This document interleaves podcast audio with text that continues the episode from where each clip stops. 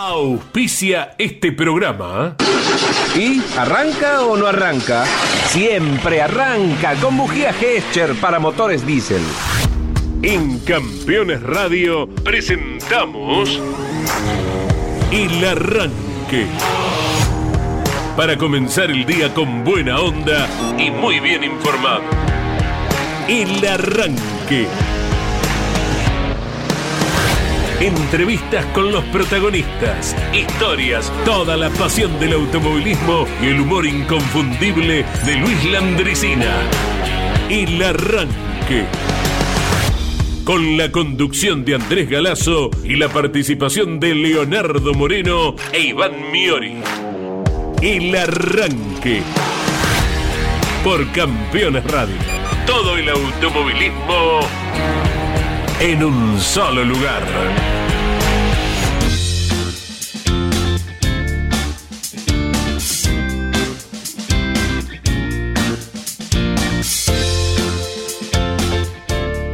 Hola, muy buenos días para todos. Feliz Día del Periodista en la República Argentina, de norte a sur, de este a oeste, para todos quienes se llevan adelante esta bendita profesión que nos ocupa. El mejor de los días, como cada 7 de junio, y el recuerdo permanente para Mariano Moreno, el creador de la Gaceta de Buenos Aires, y por ende la fecha que se ha instituido para el Día del Periodista. Leo Moreno, ¿por qué periodista en nuestro bendito país? Buen día. ¿Cómo les va? Buen día, feliz día para todos y todas. Por mi viejo, por mi papá, que hacía esto que estoy haciendo yo, un poquito mejor, bastante mejor, y bueno, la radio, escucharla de chico, ir a las carreras, verlos transmitir a él, verlos transmitir a ustedes, escucharlos a ustedes, y bueno, ahí fue el camino, ese fue el camino. Iván Miori, la misma pregunta, buen día y feliz día. Gracias, Andy, igualmente para vos, Leo, también. En mi caso, no es porque haya tenido algún familiar de la rama periodística, simplemente en el secundario, cuando me tocó la materia medios de comunicación, ahí me terminó de cerrar. Siempre me tiraba un poco, en realidad hay que decirlo, el sueño frustrado era ser piloto. Mirá. Y como no se dio desde arriba del auto, bueno, junté la otra pasión que era esto de jugar en los boxes, hacer preguntas, y cuando me tocó en el secundario medios de comunicación dije, es esto. Así que terminé y nos vinimos para aquí. Correcto. Uno recuerda que cuando en el año 1978, iniciando el primer año en el Círculo de la Prensa, Rodríguez Peña 80 en Congreso, nos había tocado un taller con diferentes trabajos prácticos, y el elegido fue una supuesta cobertura de una carrera en el exterior, en radio. Ahí uno ya tenía la inclinación debidamente señalada, ya, y creo que si en el mundo no hubiera existido la radio, tal vez uno hubiera elegido por otro rubro, ¿verdad? Sí. Porque la radio esencialmente es este medio que nos cobija, nos contiene y que permite que llegues inmediatamente a cualquier sitio del país y hoy del mundo con toda la tecnología que hay y que es archiconocida ya a esta altura de la civilización, ¿verdad? Con Campeones Radio lo comprobamos los 7 días de la semana, de modo especial los fines de semana con las transmisiones de Jorge Luis, el arribo a cada sitio donde uno no se imagina es absolutamente inocultable. Y la pasión por la radio de chico de encontrar AM, amplitud modulada de cualquier sitio, que en ese momento al no estar tan poblado el dial, uno especialmente a la noche captaba radios de todo el país. Claro. Y te asombrabas de cómo dentro de tu casa en Avellaneda podías con una Tonomac, muy buena radio, captar emisoras de cualquier sitio. Por caso, una vez, estando convaleciente de una cirugía, le prometimos al colega Jorge Ocampo, que hoy vive en La Rioja, en ese momento estaba cubriendo las 24 horas de rally, una competencia que duraba precisamente a 24 horas. Sí. Y le dijimos, en la madrugada te vamos a estar escuchando y te llamamos, Jorge. Y me estoy viendo ahora al lado del teléfono negro a disco, llamándolo a Jorge Ocampo, que no podía creer que la AM de Córdoba uno la captara en Avellaneda, provincia de Buenos Aires. Cosa que hoy ya no tanto se puede lograr porque se ha poblado con muchas emisoras de AM a lo largo del dial, ¿verdad? Pero esa magia inocultable de la radio es algo que permanecerá por siempre en estos recuerdos. Y otra ocasión, año 1972, ya antes de ir a hacer algunos trabajos, tenía 15 años, captaba las radios de Uruguay también. Claro. Y por ahí escuchamos que todas las emisoras del Uruguay que entraban en la mitad del dial, por ahí, del 800 un poquito para arriba, un poquito para abajo, estaban enloquecidos a los gritos, con algarabía, con informes, la sorpresa que invadía a nuestros vecinos del Uruguay. ¿Y cuál era el motivo? Que habían aparecido los sobrevivientes de la tragedia de los Andes. Claro. Esto ocurrió en octubre del año 71 y pocos días después, 70 y pico de días, se produjo el hallazgo de los sobrevivientes, que fueron 16, ¿verdad? Claro, exacto. Y eso nos lo trajo la radio. Exacto. Y no te lo podés olvidar jamás.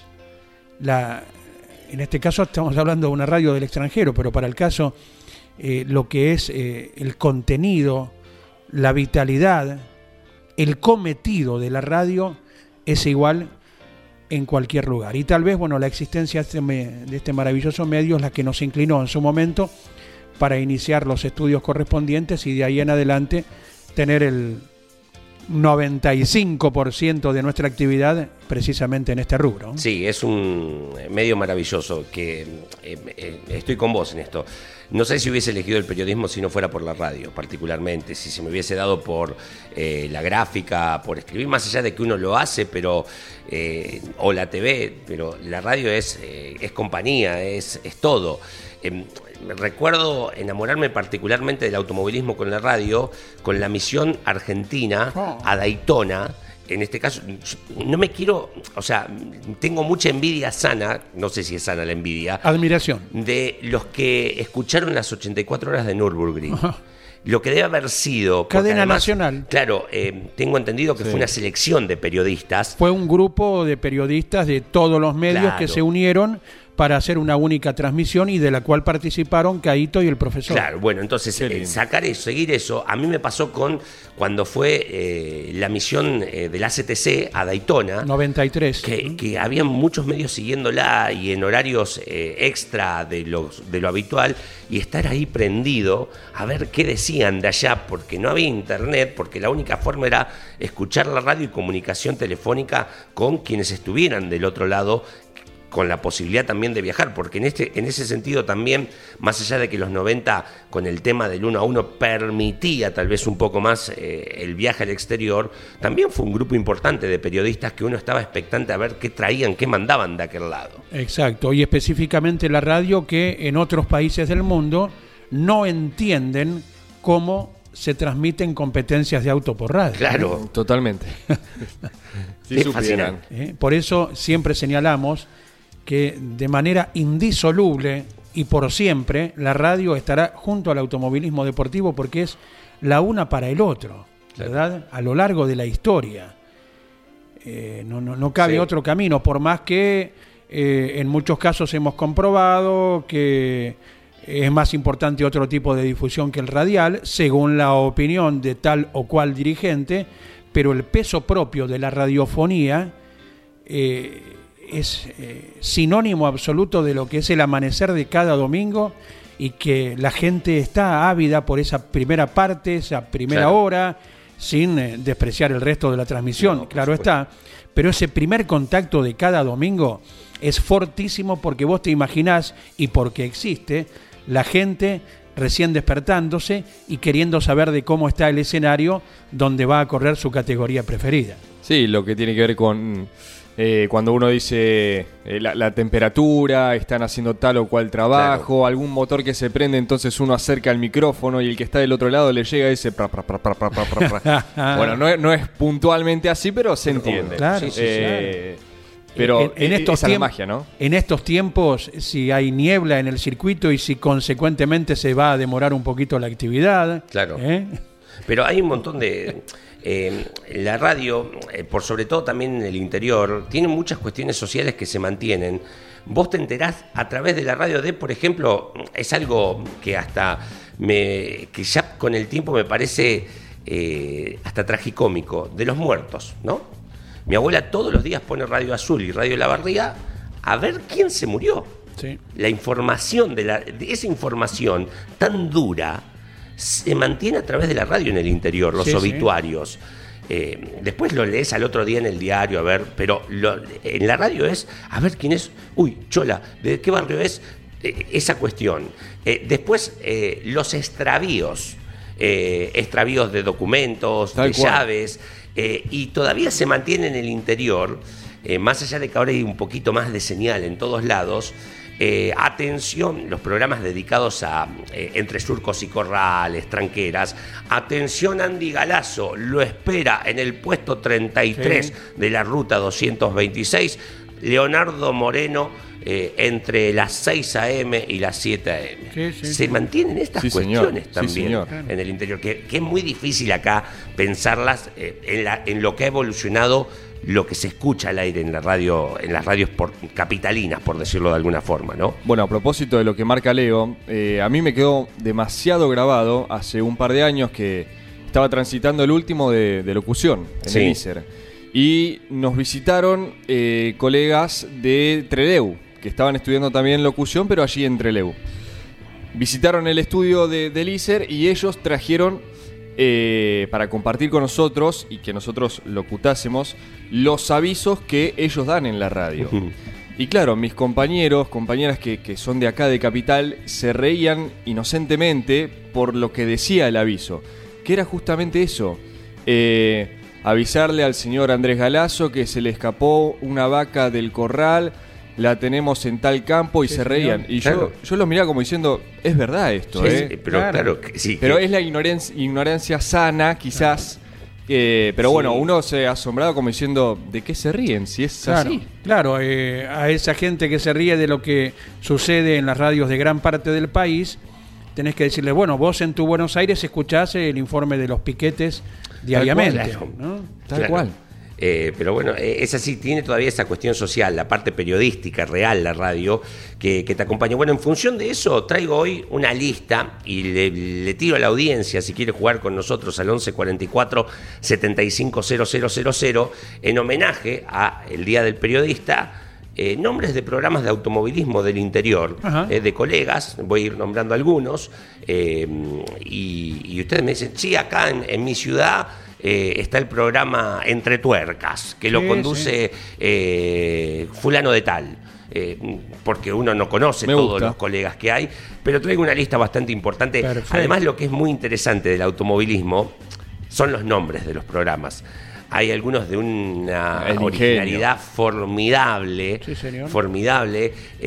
Hay una tendencia a, obviamente, buscar lugares físicos de un autódromo para poner un nombre o de momentos que tienen que ver con la carrera, ¿no? Desde pole position. Ya lo iremos viendo. Exactamente. Así que traigo una lista, pero invito, por sobre todo, la idea es que la audiencia nos diga, aquí en mi ciudad, el que siempre cubrió automovilismo, más allá de escuchar los medios a nivel nacionales, era fulano de tal con su programa que se llamaba tal y tal. Correcto. Hemos hablado esencialmente de la radio, pero en el Día del Periodista saludamos, abrazamos el respeto y admiración para quienes toman una máquina de escribir y lo hacen de un modo tan descriptivo, simple, conciso, para que todos entendamos.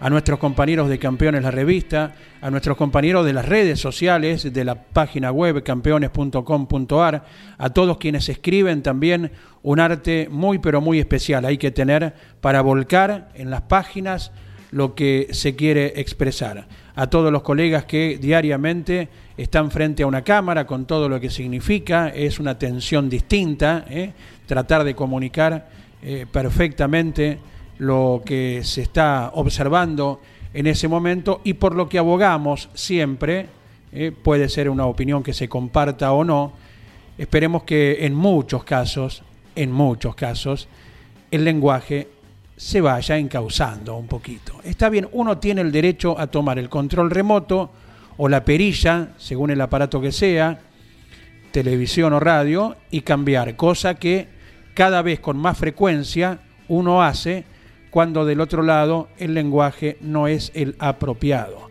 Y siempre me pregunto, ¿le hablarán así a sus padres? Sí, ¿le hablarán así a sus hijos, que muchas veces hablan de sus hijos de 8 años, de 4 años? ¿Le hablarán con la palabra que luego emiten en medios de comunicación y que no saben o no se imaginan a dónde está llegando? Y yo me imagino también, sí, la misión de muchos padres de tal vez reprender a sus hijos porque dijeron tal o cual frase, tal o cual palabra, pero ese hijo la escuchó en la televisión o en la radio. Y parecería que estuviera bien, ¿verdad? Claro. Entonces, ojalá algún día se reencaucen y se dirijan con un poquito más de respeto a la gente que les presta atención. En el año 2000, la productora Polka puso en el aire en Canal 13 una serie que se llamaba Primicias. Araceli González, Petinato, Arturo Puig, María Valenzuela eran algunos de sus protagonistas. La cortina de esa serie, que vino en un momento muy complicado del país, en donde el periodismo era una tira de ficción, por supuesto, de una redacción periodística en momentos muy complicados de la Argentina, a los años 2000, la cortina musical pertenecía a un grupo de azuleños, Facón, que tuvieron su cresta de la ola sobre finales de la década del 90 y principios del 2000. Maquillando las primicias, así se llama el tema que daba cortina a esta serie de Canal 13. Y con eso, en el Día del Periodista, vamos a arrancar musicalmente el arranque con 17 minutos de las 10 de la mañana. Pero la primicia es la bebé, ella sabe, la desean, nunca es fiel y siempre es buena. Ella tiene cuerpo de mujer. Llegan los obreros de la tinta y el papel, saben desde luego que no hay tiempo que perder. Y a jugar el juego, empezar de nuevo, el mundo no para de correr.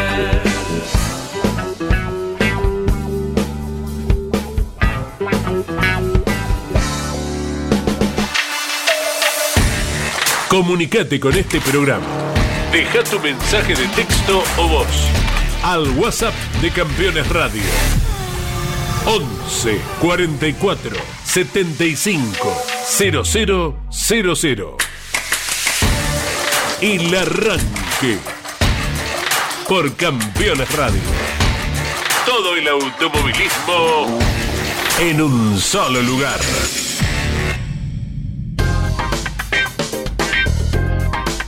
Veinte minutos de las 10 de la mañana, 9 grados tenemos en la Ciudad Autónoma de Buenos Aires, vamos hasta los 5. Si andás por Concepción del Uruguay, que el fin de semana tiene automovilismo, es una de las categorías de Alma, donde corre Santino Pairetti, por ejemplo, van a Concepción del Uruguay el fin de semana. 9 grados, llegamos hasta los 16 en Puerto Deseado, 6 grados, 9 de máxima para el día de hoy allí en la provincia de Santa Cruz. En Puerto Iguazú, en el otro lado, bien para arriba, 18 grados de temperatura tenemos en estos momentos, 22 de máxima. Norte, sur, este, oeste, brilla la blanca y celeste. Le vamos a preguntar ahora al personaje de este día, a ver de cómo anda. Seguramente esté por Resistencia, por la provincia del Chaco, ¿sí? A Oscar Zapayito Sánchez. Buen día, Oscar. Felicitaciones por la victoria del domingo. ¿Cómo estás? ¿Qué tal? Buen día para vos, a todo tu equipo y a todos los oyentes. Bueno, ¿cómo está la Marianita por casa? Acá en Resistencia está nublado, un poco de neblina, mucha humedad. Estuvo lloviendo mucho el día de ayer, hoy ya no llueve, pero bueno, el pronóstico dice que va a estar así, con neblina, nublado hoy, mañana y jueves recién vamos a tener sol y va a descender mucho más la temperatura. Correcto, bueno, hemos vivido por Campeones Radio y por Continental también, lógicamente, lo que fue la labor de ustedes con el Top Race en Buenos Aires, junto a Pablo Culela, Ariel Larralde e Iván Miori, que ya mismo queda en diálogo contigo también. ¿Cómo te va? Zapallito, buen día, ¿cómo andás? ¿Bien? ¿Qué tal? Buen día, ¿cómo estás? ¿Todo bien? Me alegro. Ya bajaron un poco los decibeles, la adrenalina que te tuvo allí adelante, ganando la victoria del Top Race Series en Buenos Aires. Sí, la verdad que un fin de semana redondito, un fin de semana fantástico con todo el equipo, con todo lo que nos... La verdad que pudimos hacer un gran trabajo, como lo dije el día domingo. La verdad que hemos hecho dos buenos entrenamientos, sobre todo el del día sábado por la mañana, donde hemos probado varias cosas en el auto que la teníamos pensada antes de esta carrera, y realmente el auto acusó esos trabajos, esos cambios, y bueno, obviamente que eso se vio reflejado después en la pista, haciendo el 1 en clasificación, y después el día domingo en la carrera, mostrando que teníamos un auto muy contundente, con un buen ritmo, en el cual obviamente largué muy bien, hice 6-7 vueltas muy rápidas para hacer una diferencia con Bodanovich en ese momento. La verdad que pude lograr esa diferencia. Después como que regulé unas vueltitas, después volví a acelerar, pero bueno, la verdad que hemos hecho un gran trabajo con el equipo y tuve un gran auto el fin de semana. Y decíamos, junto a Pablo Culela, Ariel Larralde, que prevaleció la experiencia, Andy, porque le ha tocado batallar con otro chaqueño como lo es Lucas Bodanovich, que a la par justamente de una generación que viene pisando a fondo el pedal. Sí, totalmente. Hoy los chicos arrancan muy temprano, tienen la posibilidad de, como en el caso de Lucas, de los 7, 8 años que está corriendo en karting. A ver, sí. Yo cuando debuté acá en Los Zonales, creo que hace 30 años, corría con el tío de él, Horacio, ya corría, así que imagínate que bueno, ahora estoy corriendo con el sobrino que obviamente, como te digo, sé que desde muy chiquito está haciendo karting, está acompañado de su padre, está haciendo hoy 2 categorías a nivel nacional, está en el TC2000, está acá, sin duda es que es la manera que hay que hacer el automovilismo. Hay veces algunos tienen la posibilidad como Lucas, otros no la tenemos tanto, pero en lo personal obviamente me siento bien, me siento cómodo, me gusta tener esa adrenalina, me gusta competir con los chicos porque también te exigen, te ponen a uno como piloto, como experimentado, dar lo mejor, y siento que obviamente sigo siendo competitivo y también me entreno para estar a la altura de las circunstancias. Claro, buen día, felicitaciones. La categoría hoy tiene esto, ¿no?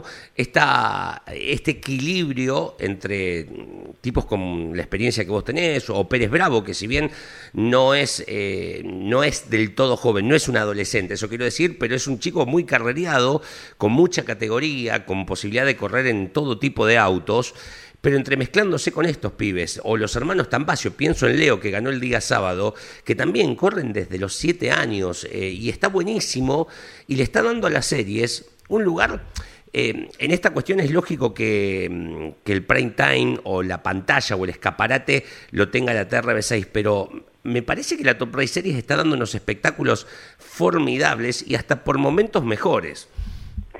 Sí, la verdad que la categoría viene haciendo desde que arrancó el año un gran espectáculo, como vos decís. Viene ese mix de chicos muy jovencitos, como lo nombraste a Pérez Bravo, que no es una persona de edad, pero sí ya es un piloto que tiene experiencia. Otro piloto como Lucas Granja, que también es joven, pero que también tiene experiencia, ya es un campeón de otras categorías, es un gran piloto que ya ha manejado varios autos, entonces se hace ese mix, y la verdad que la categoría en ese sentido, me parece a mí, está en un gran año, mucho más competitiva que el año pasado, y eso obviamente también eleva la vara, ¿no? O sea, cada equipo, cada piloto tiene que estar más preparado a esta situación, y como decís vos, yo creo que el Series está en un gran año, viene haciendo las cosas muy bien, y no tengo duda que esto de acá a fin de año va a ser así, va a ser un campeonato muy reñido, porque más allá de que hoy está Granja y estoy yo ahí muy cerca, no tengo dudas que, que este chico Bodanovich, Pérez Bravo se va a recuperar, está Persia, está Gambarte, hay muchos pilotos que muestran parciales buenos y que no tengo dudas que esto de aquí a fin de año va a estar muy entretenido el campeonato. ¿Se están pegando también un poquito, con todo respeto, sin subirme en auto de carrera, se están pegando un poquito de más también? Sí, yo creo que el problema que estamos teniendo creo que es la largada. Uh-huh. Creo que tenemos que buscar, yo como que tengo muchos años en el automovilismo y la experiencia, creo que tenemos que tener la posibilidad de tener un control de velocidad. Creo que ahí está la clave para poder solucionar estos problemas. Lamentablemente no hay, hoy por hoy la categoría no tiene forma para la categoría y la gente que fiscaliza como para controlar la velocidad de todos los autos, ¿no? O sea, se controla siempre la velocidad con un dispositivo de la CDA, controla a los que vienen en la primera, segunda y tercera fila, después es como que ya no hay un control, entonces creo que ahí se arma el desorden, porque no largan a la velocidad que tienen que largar, entonces se llega a la primer curva, como en este caso en el circuito 9, que se llega muy rápido, llegamos a cuarta casi al fondo, al corte, perdón, doblamos un curvón muy rápido, entonces bueno, imagínate que por ahí el que larga atrás a mayor velocidad llega mucho más rápido que los de adelante, y bueno, se genera por ahí lo que se generó en el sprint del sábado, ¿no? Claro, claro. ¿Cómo volvés del domingo a tu casa? ¿Cómo lo hiciste, digo? ¿Y cómo es tu vida a partir del lunes? Oscar, ¿cómo vos no...? Entiendo que no vivís del automovilismo, que es un hobby o tal vez un complemento. Sí, mirá, yo obviamente ya hace muchos años que estoy a nivel nacional y es como decís vos, no es un hobby, es un complemento, lo tomo como algo obviamente que me gusta, que es mi pasión, pero ya también es una parte de un trabajo, ¿no? Claro. O sea, tengo otra actividad, pero también al mismo tiempo tengo esta, la divido en dos. Y bueno, obviamente siempre me costó claro. En lo presupuestario, pero bueno, obviamente con el apoyo de mucha gente chaqueña, mucha gente de Santa Fe y a veces algunos sponsors también hay de la zona de Buenos Aires, la verdad que lo hago con mucho sacrificio, pero con muchas ganas. La verdad que obviamente la distancia también es algo un poco cansador, claro. Porque bueno, los viajes son largos, siempre tenés que tomarte un día para ir, y bueno, se termina la carrera y depende de dónde se corra, en este caso Buenos Aires obviamente es lejos, pero tampoco es tanto porque tenemos una ruta con autopista de casi 600 kilómetros, y después ya nos queda alrededor de 400, 300 y pico de kilómetros con rutas comunes, entonces bueno, de todas maneras uno cerca de la medianoche ya puede estar en su casa y bueno, el día lunes arrancar claro. De vuelta con la actividad. ¿Y qué haces, Oscar? Yo soy empleado público, soy empleado de hace muchos años y obviamente me dedico a la mañana, tengo esa actividad ya de muchos años y bueno, hacemos un mix. Bien. Bien. Y tenés que rendir cuentas cada lunes después de carrera, los compañeros te preguntan acerca de cómo sí. Ha sido. Sí, la verdad que bueno, acá en el Chaco obviamente me conocen mucho y son muchos años, ya soy grande y obviamente tengo licencias y bueno, cada carrera me tomo 1 o 2 días de licencia, depende a veces, como te digo, depende cuándo se corra, a veces los lunes también me tomo un día más de licencia, pero en este caso no, en este caso obviamente... pudo llegar bien y tenemos la actividad normal esta semana. Y hoy martes, Oscar, ¿cómo ha comenzado el día? ¿Cómo sigue? A ver, 10:30 de la mañana. ¿A qué hora se levantó Oscar? A las 6. A las 6. A las 6, sí. Ah. Entramos 7:30 y salimos cerca de las 14 horas. A las 14. Bueno, ahora hasta ahora pedí permiso un segundito porque sabía que iba a tener comunicación con ustedes para charlar y obviamente acá todos los chaqueños contentos también por el presente que me está tocando vivir, un poco de alguna manera todos empujan el auto de cada fin de semana que me toca correr, ¿no? ¿Y a las 14 ya termina la jornada o hay un receso y después tenés que volver a...? No, es mediodía. Después ya tengo libre, porque acá arrancamos obviamente la administración pública es así, es termina todo al mediodía, a la tarde claro, queda como muy pocas cosas haciendo, o sea, ya sería la parte privada de cada ministerio, pero en general toda la administración pública en sí a las 13 horas termina todo, o sea, ya a las 13 no se puede hacer más nada, pero bueno, obviamente quedan cosas por cerrar y se cierra. Oscar, ¿y vos dijiste que volviste manejando en esta de Buenos Aires, 600 kilómetros, manejaste vos? En esta no, en esta tuve la suerte que fui solo, y conseguí unos pasajes en avión que estaban en promoción y me fui solo y paré en la casa de un amigo, que bueno, aprovecho y le mando el agradecimiento a Damián, que bueno, me alojó en su casa, así que con él compartí el fin de semana. La verdad que este fin de semana, porque normalmente siempre yo esto lo hago con mi señora, siempre que arranqué con el automovilismo nacional, siempre fuimos juntos, a veces íbamos con alguna pareja amiga. Cuando arranqué a nivel nacional yo corría obviamente en el TC Pista y había acompañantes y viajaba con el acompañante, o sea, se fue cambiando todo, obviamente se fue modificando todo el automovilismo, pero mi señora siempre me acompañó. Y después, bueno, cuando tuvimos este tema de la pandemia, es como que ahí ella se cuidó un poco más. El año pasado viajé mucho con amigos nada más, y este año sí, este año ya hubieron 2 o 3 carreras que me acompañó. En esta situación no me pudo acompañar, pero bueno, cada vez que pueda siempre me acompaña. Para mí siempre es muy importante que ella esté al lado mío. Oscar, y en el viaje, ¿aprovechás? Digo, ¿dormís, lees algo, te pones al día con alguna serie, vas escuchando música?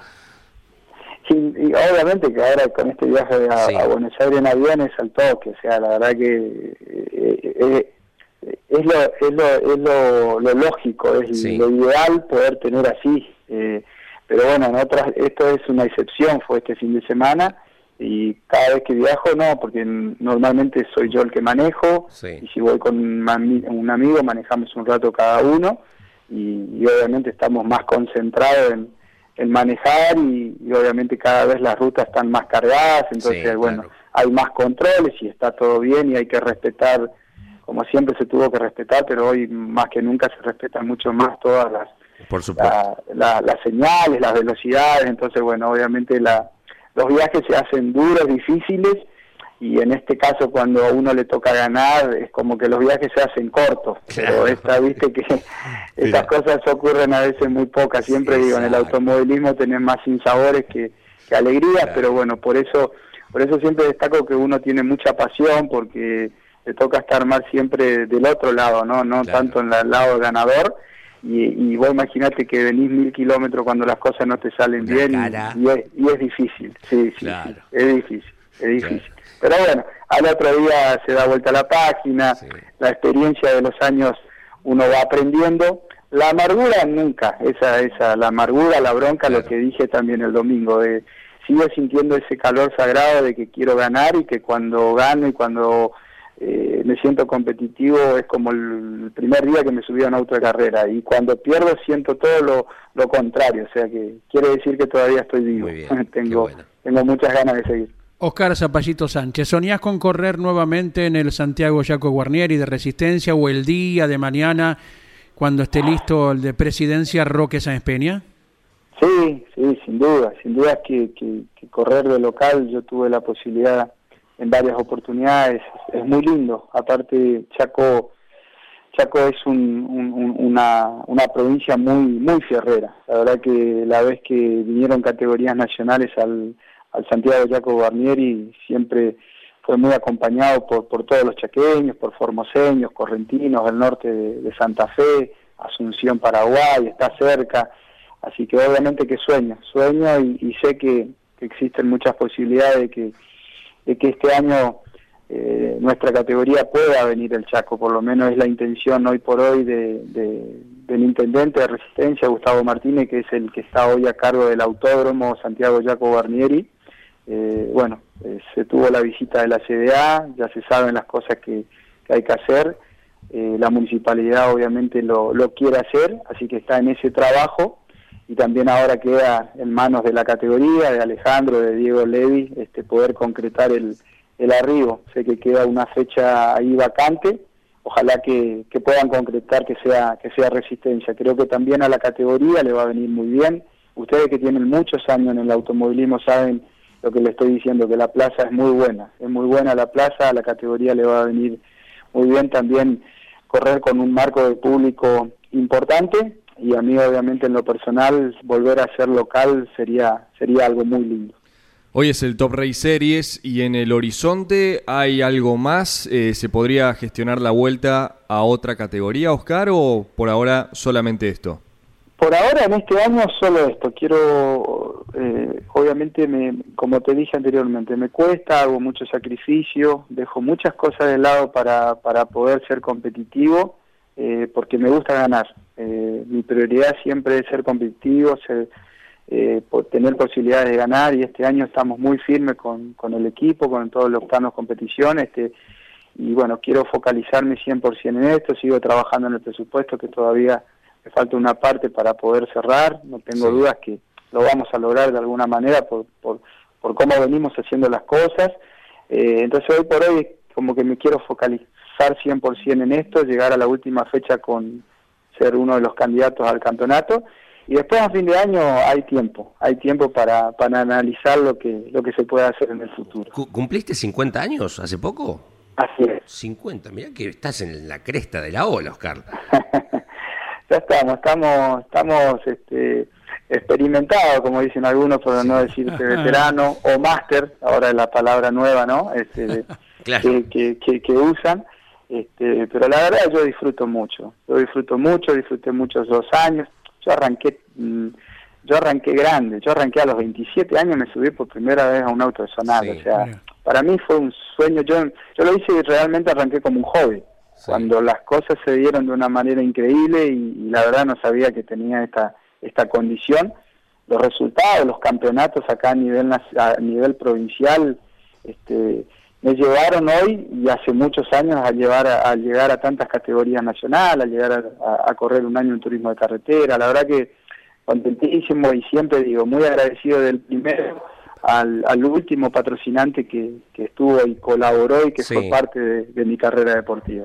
Una última duda tengo, Zapayito, porque que me parece un seudónimo, sobrenombre muy original y que no encontrás otros. Mirá, yo soy nacido y criado en un pueblo de 126 kilómetros acá de Resistencia, que es Machagay, por Machagay. Eso siempre digo que soy de Machagay, porque bueno, y en el pueblo somos todos íbamos a la escuela y todos teníamos apodos. Sí. Y algunos heredábamos por el papá, otro por alguna travesía o por algo que se hizo, se le ponía un sobrenombre. En el caso mío, a mi papá le decían Zapallo por la cabeza. Ajá. Entonces, bueno, en el pueblo ahí llegó el Zapallito, Mira. Obviamente por ahí, a uno de chico no le gustaba. Hoy que ya hace muchos años no lo tengo a mi papá, para mí es un honor y es una alegría llevar el sobrenombre de mi papá, así que bueno, la historia es, el sobrenombre pasa porque a mi papá le decían Zapallo y bueno, obviamente ahí está el Zapallito.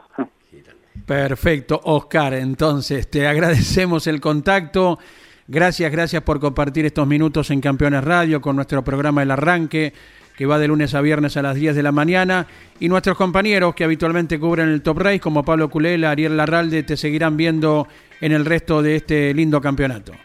Bueno, muchas gracias. Bueno, a Pablo nos seguimos, siempre estamos ahí, porque también compartimos la pasión del fútbol, que somos los dos hinchas de Racing. Ay. Así que bueno, ustedes me imagino que lo tienen que aguantar, porque Pablo me parece que es mucho más fanático que yo, así que... Agradecido a todo el gran equipo de Campeones por permitirme contar un poco de mi vida y te robo solo un minuto para nuevamente agradecer a todo el equipo, a Cristian Martínez, a Adrián Hansen, a todos los chicos del taller, a todos mis patrocinantes chaqueños, a la gente de Lotería Chaqueña, al Instituto del Deporte, a cada uno de los patrocinantes que acompañan este proyecto. A mi familia, a mi señora, como lo dije en la nota, que para mí es un pilar importantísimo que me permite y me apoya, y que sobre todas las cosas siempre también digo, es la gente que cuando las cosas no salen bien, son los que te apoyan, las que están. Así que bueno, muy agradecido a todos ellos por permitirme estar a nivel nacional. Y a vos por estar con nosotros. Abrazo, Oscar Zapayito Sánchez, hasta cada momento. Hasta luego, cariños para todos. 42 minutos de las 10 de la mañana, esto es el arranque, estamos por Campeones Radio, 9 grados en la Ciudad Autónoma de Buenos Aires, hay bancos de niebla en algunos lugares, ayer parecía Londres, sí, esta tal ciudad. Cual. 11 44 75 00 00 para comunicarte con nosotros hoy en el Día del Periodista. Para que vean los londinenses que no tenemos nada que envidiarles, ¿eh? Formidable. Si ellos son famosos por la niebla, nosotros aquí también la conseguimos. Buenos días, amigos de Campeones, que tengan un feliz Día del Periodista. Les mando un abrazo grande a todos. Chau, Campeones. Gerardo, desde San Martín de los Andes. Abrazo grande, Gerardo. También se suma. Buen día, muchachos. Espero que pasen un lindo día. Hablando de radios. Sí, a ver. Tengo una Tonomac 7 mares... con onda corta y larga, y a veces sintonizo radios de otros países. Sí, las 7 mares. Saludos, Sebastián Pérez, desde Almagro. Era la radio que inclusive en la guerra, en la Gran Guerra, en la Segunda, se utilizaba para sintonizar noticias de un continente al otro. En su momento, porque también hay muchos factores. En días como estos, de humedad, de intensa humedad, la transmisión de la amplitud modulada rebota mucho mejor y por ahí se dan algunas circunstancias geográficas en consecuencias físicas, químicas, para que la radio se escuche cada vez más lejos. Correcto. Hoy hay aplicación, si no me equivoco, es Radio Garden, se llama, donde, si no es el título así, es muy, muy aproximado, y por ahí aparece el globo terráqueo, y vos vas manejando y... haces punto en la radio que querés escuchar y escuchás una de Buenos Aires y una de Croacia, una de Japón y otra de Australia. Ahí todo lindo. En un instante. Es absolutamente impactante esa aplicación. Después me voy a permitir, te la enseño. Sí, cómo no, será un gusto. Eduardo de Quilmes también se suma y aporta lo suyo. Deportes Mecánicos. Me encanta. Que lo conduce Ricardo Piris, 82 años de Pigüé. El chimango Piris de Pigüé. Exacto. Felicitaciones en el Día del Periodista a toda la mesa. Venga, y... Jorge Luis. Sí, señor. Allí, Jorge. Deportes Mecánicos, me parece formidable. Sí, sí. El nombre. Incansable Ricardo Piris, siempre con camarógrafo en cada carrera, con su vestimenta verde-blanca, el pigüense, un fenómeno. Es un ejemplo, buen día para todos, feliz día, igualmente periodista. A todos, sí, Piris es sinónimo de los boxes, ¿no? De la sala de prensa, trabajador, incansable. Le hace bien al automovilismo que haya mucha gente del interior. Claro. Ayer hablaba con alguien en la conferencia de prensa, digo, yo me alegro cuando entras a la sala de prensa de cualquier circuito y te encontrás con mucha gente, que a lo mejor por una cuestión de distancia no puede viajar mucho. Claro. El autoturismo es muy federal. Este fin de semana tenemos Terma de Río Hondo y el otro tenemos Neuquén. Imagínate para cubrirlo, el esfuerzo es singular, ¿no? Por eso somos pocos. Con Miguel Sebastián lo hablaba, que quizás es complicado ir a acompañar a todo el automovilismo. In situ. ¿No? Claro, sí, claro, ni hablar. Está bueno cuando los medios de las cercanías están ahí presentes y se acercan. Linda la nota con Zapayito, ¿eh? Linda. Gran personaje, el chaqueño, sí. 50 años ya tiene, mirá. 50, el 23 de mayo cumplió 50. Y lo ha visto campeón a Racing varias veces ya en estos últimos tiempos, ¿eh? Como él mismo dijo, apasionado como Pablo Culela. Me imagino las conversaciones entre Pablo y Zapayito, ¿eh? 2 minutos de automovilismo y 25 de fútbol. ¿Viste esa que pegó en el palo, recorrió la línea y salió? No pudo haber entrado. ¿Y cómo? El otro hizo... el primer gol de su carrera lo hizo contra Racing. ¿Cómo puede ser? Y el arquero rival que se atajó todo. Los sufridos hinchas de Racing, ¿no? Bueno, los dejo seguir. Nos vamos a Luján con Caíto, con María, a visitar gente amiga, así que bueno, nada, disfrutamos cuando estamos con ellos, así que adelante, estimado Iván, bien con el micrófono, le decía ayer Emiliano, que se vayan familiarizando con el handy, que vayan, que te encuentres, ves un corredor y cuando te diste vuelta te desapareciste, tenés que salir improvisando, es un ejercicio muy bueno, así que bien. Es adrenalina pura, me pasó el fin de semana, lo tengo que confesar, lo tenía ya fichado, no me acuerdo, no sé si era Bodanovich, que hice medio giro para describir algo que estaba a la salida de la calle de boxes, vuelvo, está Lucas. ¿Y ahora? Y bueno, y ahí tuve que salir. Una sugerencia para los jóvenes periodistas. Uno siempre tiene que tener algo en la cabeza, siempre, porque salís a veces y haces te dan pie para una nota, desapareció, porque es así, ¿eh? Vos lo tenés mirado, decís, lo tengo a 3, 4 metros, cuando era joven, ¿no, Andy? Cuando éramos jóvenes hacíamos boxes. Y vos no lo interrumpís porque está haciendo otra cosa. Está hablando con el ingeniero. En el momento que te dan, abrís, decís permiso, perdón que te interrumpa y hacés la nota, ¿no? Pero en el momento, a lo mejor, vos miraste para otro lado para ver si estaban saliendo los autos a entrenar y cuando miraste no estaba nada más, ¿no? Pero bueno, está bueno, la adrenalina de la radio es única. Y lo que era, ¿te acordás en la época de la ruta, Jorge, recorriendo boxes? Sí. Después de las tres series, se describía el panorama del primero al último de los autos, estuviese o no el piloto en el box. Si estaba el piloto, él decía claro cuál era el panorama antes de la final, o si no, algún integrante del equipo. En ese momento no había tanto especialista como en estos tiempos, donde son muy distintivos los especialistas en chasis, ¿verdad? Claro. O el motorista. Bueno, todos los equipos tenían una voz que describía por el piloto o por un integrante de cómo se presentaba el panorama, lo que se había hecho luego de las series antes de la final. Sí, exacto. Bueno, seguimos con un mensaje que me había quedado pendiente. Luis de Mar del Plata, siempre también atento a las consignas. Punta y Taco. De General, Chaco, qué buen nombre. Qué lindo nombre, sí. Qué lindo nombre. De General Madariaga. Creo que es de rally. Sí, con Juan Ramón Cabanillas. Además hacen la transmisión del rally. Exacto. Mari Sierras, con la conducción de Oscar Cadini y otro. Cardini. Uh-huh. Autorama, obviamente. Autorama. De Mar del Plata, mi compañía hace 40 años. Exacto. También, y ya vamos en un ratito con Landricina y Jorge Archiria, sí. Desde Gualeguay, Julio, también prendido. En mi ciudad teníamos a Miguel Diorio, sí, que hacía un programa en Radio Gualeguay que se llamaba Autódromo y Camino. Marcó historia al seguir la fórmula entrerriana por todo Entre Ríos. Miguel era muy amigo y lo vio nacer al Gurí Martínez, por ejemplo. Me gusta el nombre, para una chacarera, sí. Autódromo y Camino. Exactamente. También, me gusta. Así que, bueno, buena consigna, Leo, se han prendido varios. Nos escribe Nicky Bianchi desde General Madariaga, dice, en relación a lo que dicen que la radio es un servicio importante, en el rally de Monte, el último fin de semana, hubo un retraso de 2 horas por la niebla, y gracias a la radio Punta y Taco, que transmite el rally, la gente se enteró, se mantuvo a sus lugares, y no se demoró cuando se pudo reanudar la actividad, todos estaban bien ubicados. Gracias, Nicky, desde Madariaga. Bueno, tiene un par. Este nombre me parece fascinante, son programas que ya no están más. Ojo en la ruta. Bahía Blanca. Formidable. Osvaldo D'Annunzio. Sí, señor. Sí. Y Ochoa. El gordo D'Annunzio tenía Seguimos Acelerando en Necochea, un programa formidable en el zonal.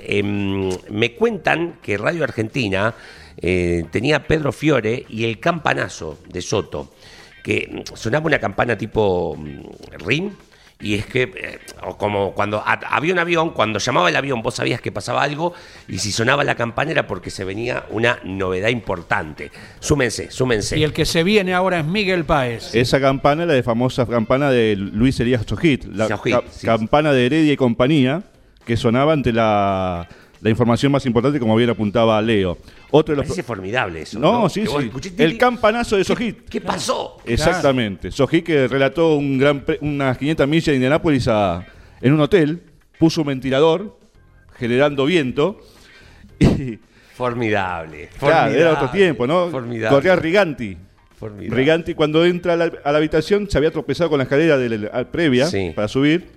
Y llegó todo agitado y lanzó un epíteto irreproducible en aquel momento. Hoy sería normal. Sí. Pero así se transmitían las carreras. En función de ello, otro programa también, hablando de automovilismo, en Coronel Suárez, lo empezó un pampeano, Jorge Lobotrico, de Catriló, falleció en el 92, y tomaron la posta el Colorado Mendoza y Gustavo Krenz, quienes hacen el programa una vez por semana, haciendo todo el rally de Marisierra, creo que es el bonaerense. El bonaerense, que corre por esa zona. Sí, señor. Hablando de automovilismo, ¿se llama así? Hablando de automovilismo, comenzó en el EU36, Radio Coronel Suárez.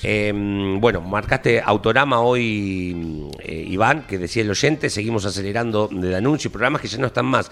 En Radio Necochea también estuvo Fuerza Limitada con Miguel Fernández. En un ratito, después de Luis Landricina, te seguimos repasando algunos nombres de grandes programas del interior de nuestro país que hacen también muy fuerte y grande al automovilismo argentino. Cuento de gallegos de Galicia. En un pueblo de los chicos, de los nuestros, de cualquier provincia, esos pueblos donde hay un solo cine y dan una sola película, la misma toda la semana. La gastan y la mandan de vuelta el lunes.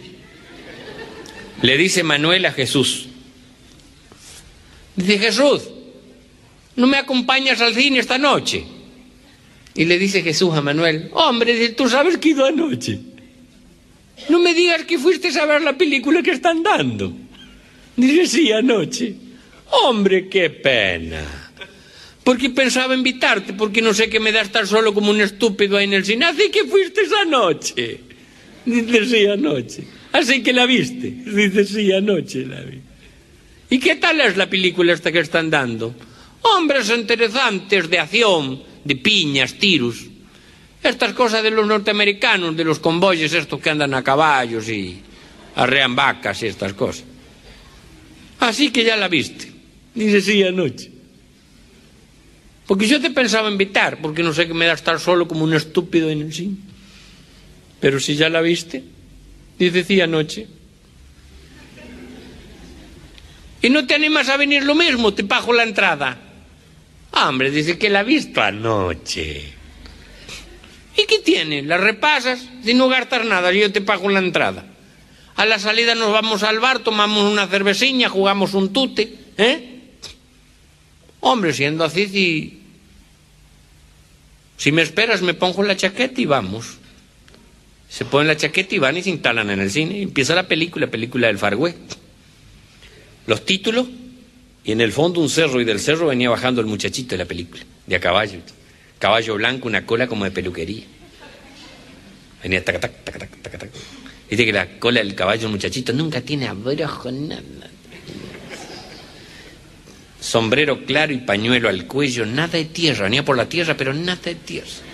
No sé cómo se las arreglan estos norteamericanos, tienen. Y venía tac, tac, tac, tac, tac. Y de tanto en tanto, una cuerda de guitarra eléctrica así de fondo. Tan, tan, tan, tan, tan. Y el gallego este, el que la había visto a la película, le dice al que no la vio, dice, Manuel, te apuesto $1.000.000 de los viejos que el tío ese que viene en el caballo blanco para frente al bar a majantrar y no entra. Dice, que has tomado vivarachol hoy. Dice, ¿por qué lo dices? Hombre, dice, ¿viste la película anoche y te quieres ganar $1.000.000 con lo que hace el tío de la película? No sé qué piensas que soy yo, el hijo de la pavota. Anda, te he puesto $1.000.000 hasta que no entres en el bar, anda. ¿Hablas en serio? Te estoy diciendo, te juego $1.000.000. Pero hablas en serio pensando que yo te voy a saltar la puerta. Que la viste anoche, sabes todo lo que ha hecho el tío de la película y me quieres apostar con lo que hace o lo que no hace. ¿Qué piensas? ¿Que me chupo el dedo? Anda, ¿qué te hace $1.000.000? No me hace nada $1.000.000, ni dos tampoco. Por eso te pagué la entrada y te invité a jugar al tute y a tomar cerveza. Pero no me gusta que me metan los dedos en el bolsillo. Anda, te apuesto $1.000.000. Que... ¿Quieres $1.000.000? Te los doy. Y dos también. No, dice, no lo quiero que me los regales, te lo quiero ganar. Ah, ¿me los quieres ganar? Está bien, me los ganas. Tú dices que no entra, yo te digo que entra. ¿Sabes para qué te acepto la apuesta? No porque sea idiota, sino para que no hables más. ¿Estás conforme? Tú ganas. ¿Que no entra? Bueno, yo te digo que entra, no me hables más. Pareces mosca, hombre, que vaya mijo que tengo, que le pago la entrada y me mete la mano en el bolsillo. Vaya. Y sí, queda hablando solo. Sigue la película y contra todos los pronósticos, el tipo no solo baja el caballo y amaga, sino que entra al bar. Y le dice este, ¿pero eres tan bestia? ¿Pero eres tan desmemoriado que has visto la película anoche y no te acuerdas que el tío del caballo blanco ese entra al bar? Hombre, sí, claro que me acuerdo. Pero pensé que con la paliza que le pegaron anoche y no iba a entrar.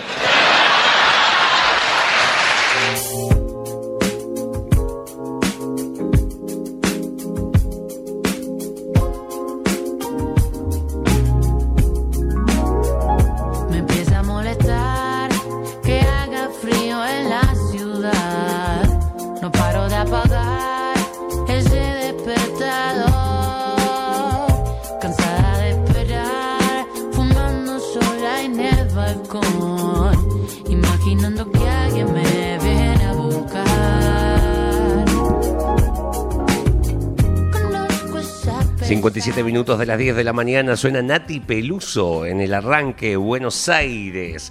11 44 75 00 para comunicarte con nosotros en los últimos minutos, pero nos vamos a volar, ¿eh? Más, espero que esté habilitado el aeropuerto de Seiza, ¿eh?, por el tema nieblas, porque volamos hacia la historia. Nuestro capitán es Jorge Archiria. Jorgito, ¿cómo estás? Buen día, bienvenido, feliz día. Gracias, Leo. Bueno, un saludo para todos, ¿no? Feliz día del periodista. Y bueno, qué niebla impresionante, como queda condensada la niebla, qué problemático para los vuelos. Claro. Impresionante. Bueno, nos vamos a volar un día como hoy, el año 41, y le mandamos un saludo a la gente de Paraná, el Club de Volantes Entrerrianos, que por iniciativa del periodista José Rodríguez y del piloto Sofiato, se fundaba en Paraná el Club de Volantes Entrerrianos, tradicional. Sí, señor. Primer presidente, el corredor Ítalo Vicio. Así que le mandamos un gran saludo a la gente del Club de Volantes Entrerrianos, ya tradicional, obviamente, y bueno, 71 años de vida, y un saludo, no, 81, perdón. Y un saludo grande para ellos, Leo. Sí, señor, exactamente. Un club que sigue en actividad automovilística, más allá de toda esta historia, y hoy es el día de su aniversario, así que bien marcado. ¿Dónde más vamos, Jorge? Bueno, nos vamos con, un hombre que marcó el automovilismo, ¿no?, en su paso, Pedro Rodríguez, Acá estaba ganando en 1970 en el Gran Premio de Bélgica, uh-huh, a 241 de promedio con el BRM P153, un auto precioso, hermoso, y bueno, ahí estaba la segunda victoria de Pedro, que era un hombre que andaba muy bien en el Sport Prototipo, 10 victorias, hombre que nació en 1940, ganó las 24 de Le Mans en 1968, acompañado junto a su amigo Lucien Bianchi, y bueno, qué increíble que los dos tuvieron el mismo destino, ¿no? Lucien Bianchi probando para las 24 de Le Mans en 1969, bueno, tendría el accidente, y también Pedro, un 11 de julio del 71,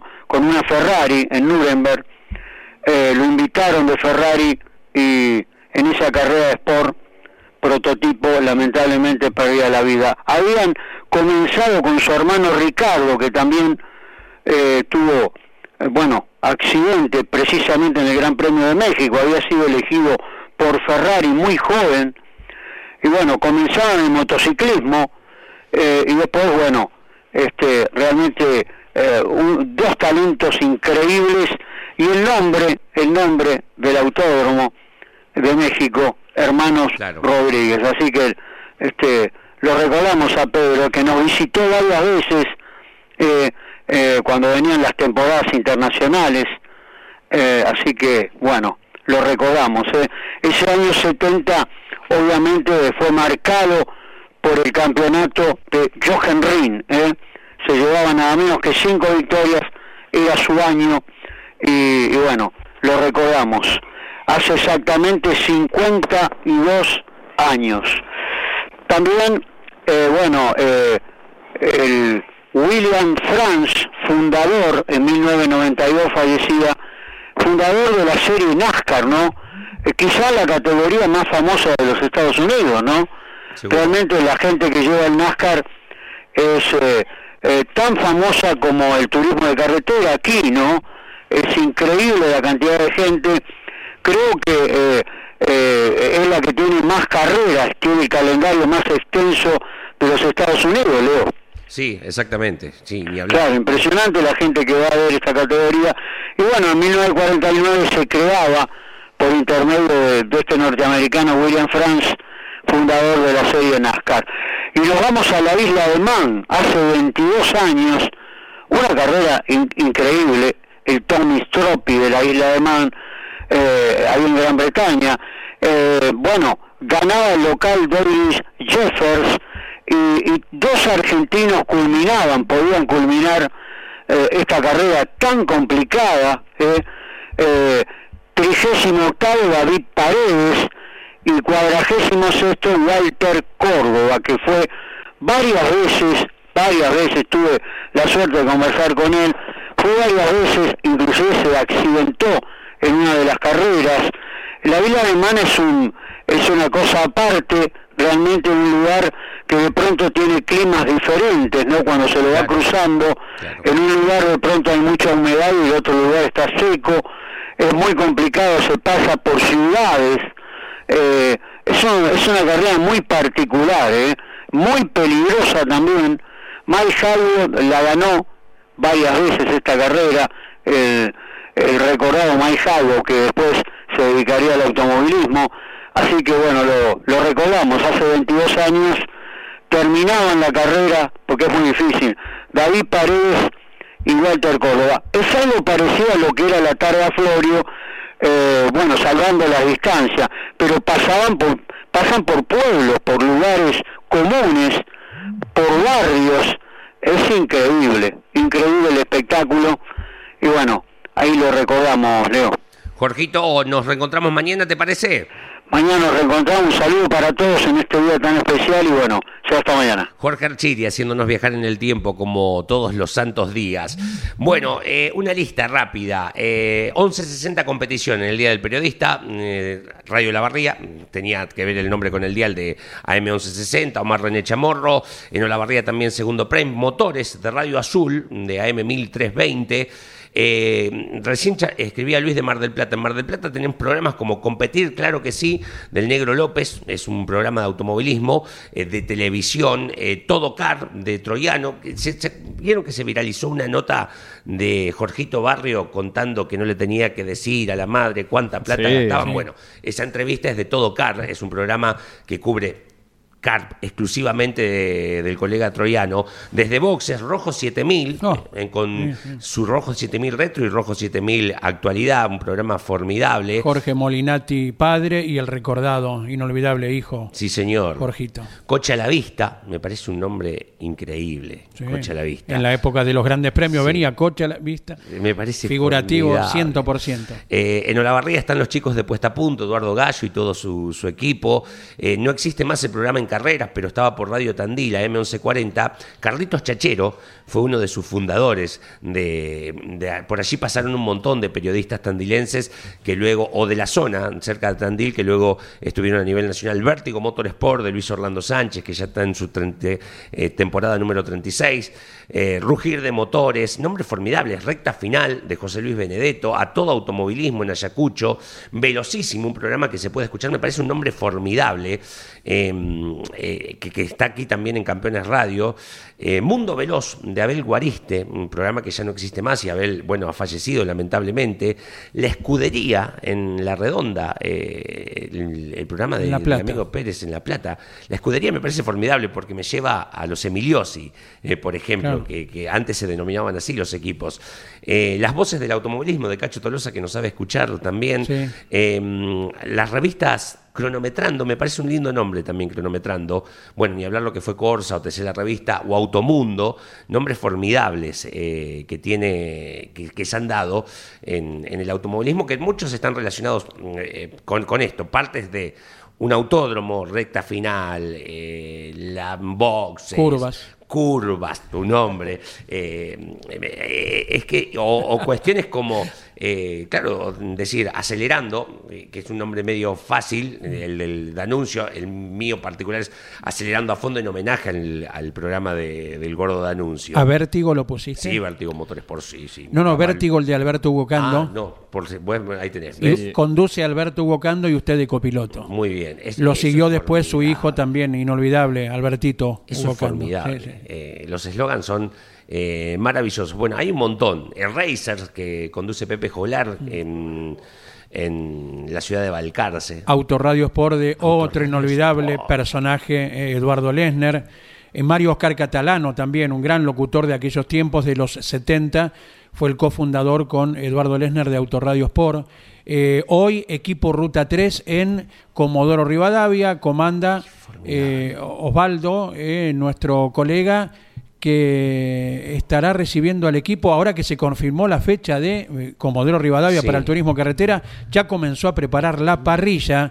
Allí estará cayendo no solo el equipo campeones en Comodoro Rivadavia, sino todos los colegas que invita. Así que estarán arrasando como de costumbre allí muy cerquita del Atlántico. Los corderitos patagónicos. Sí. Uy, no, anunciaron carreras, se vienen. Otro de los programas que también hizo... fue puntual, sí, en la época de los 70, fue Música de Motores con Jorge Drago y Héctor Nagone, sí, primero en Radio Antártida, lo que fue en su momento Radio América, y después en Radio Belgrano y La Red, en la primera época. Marcelo Mercado, junto a Ricardo Marri, hacían Fórmula Especial, en una FM de Mataderos, con la cobertura de las categorías zonales y el millet. Después de Ricardo Martí, antes, hasta que falleció, hacía Pilotos y Motores. Continúa con Sergio Moreno, ¿no? Sí, y sí. Claro, el arranque. Cuatro ruedas con Norberto Elbao. Exactamente. Sí, sí, sí. Una infinidad. Bueno, estaba Eduardo Manera en Rosario, otro de los periodistas destacados de la década del 70 y 80. En su momento estuvo los domingos a la noche Ruedas en Radio Excelsior con Néstor Carvia, Fernando Tornello, Ernesto Testa. Claro. Clasificando, uno de los primeros programas, sí, yo estoy hablando de la década del 90, que fue uno de los primeros programas en cubrir clasificaciones después de Campeones, una tira que iba los sábados de 18 horas a 19. Sí.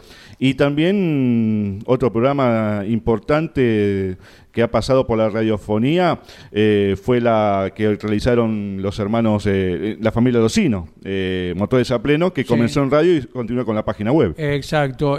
Otro inolvidable colega, Osvaldo Agosti, había llevado adelante el programa Tuercas y el logo tan característico donde estaba la tuerca en primer plano, lógicamente. Tuerca, que es sinónimo de automovilismo. Sí. ¿Vos sos tuerca, sí? Bueno, totalmente. Bueno, me parecen...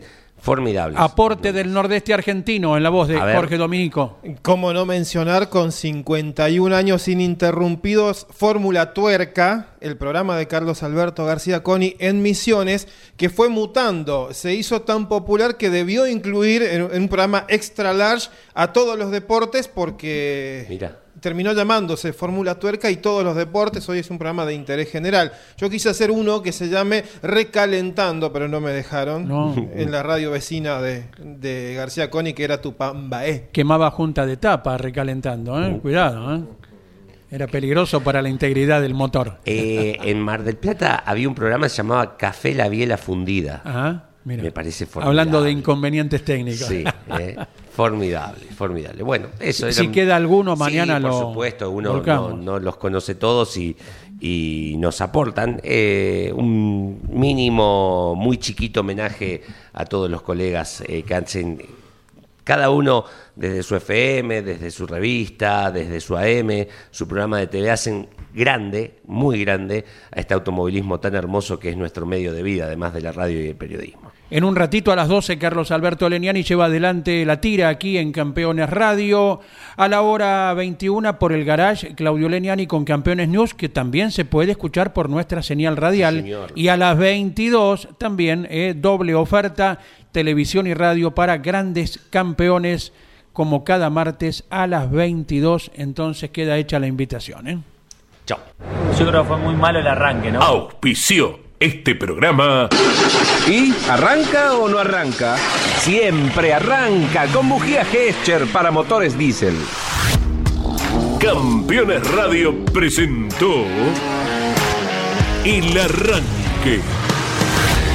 Entrevistas con los protagonistas, historias, toda la pasión del automovilismo y el humor inconfundible de Luis Landricina. El Arranque. Con la conducción de Andrés Galazo y la participación de Leonardo Moreno e Iván Miori. El Arranque. Por Campeones Radio. Todo el automovilismo en un solo lugar.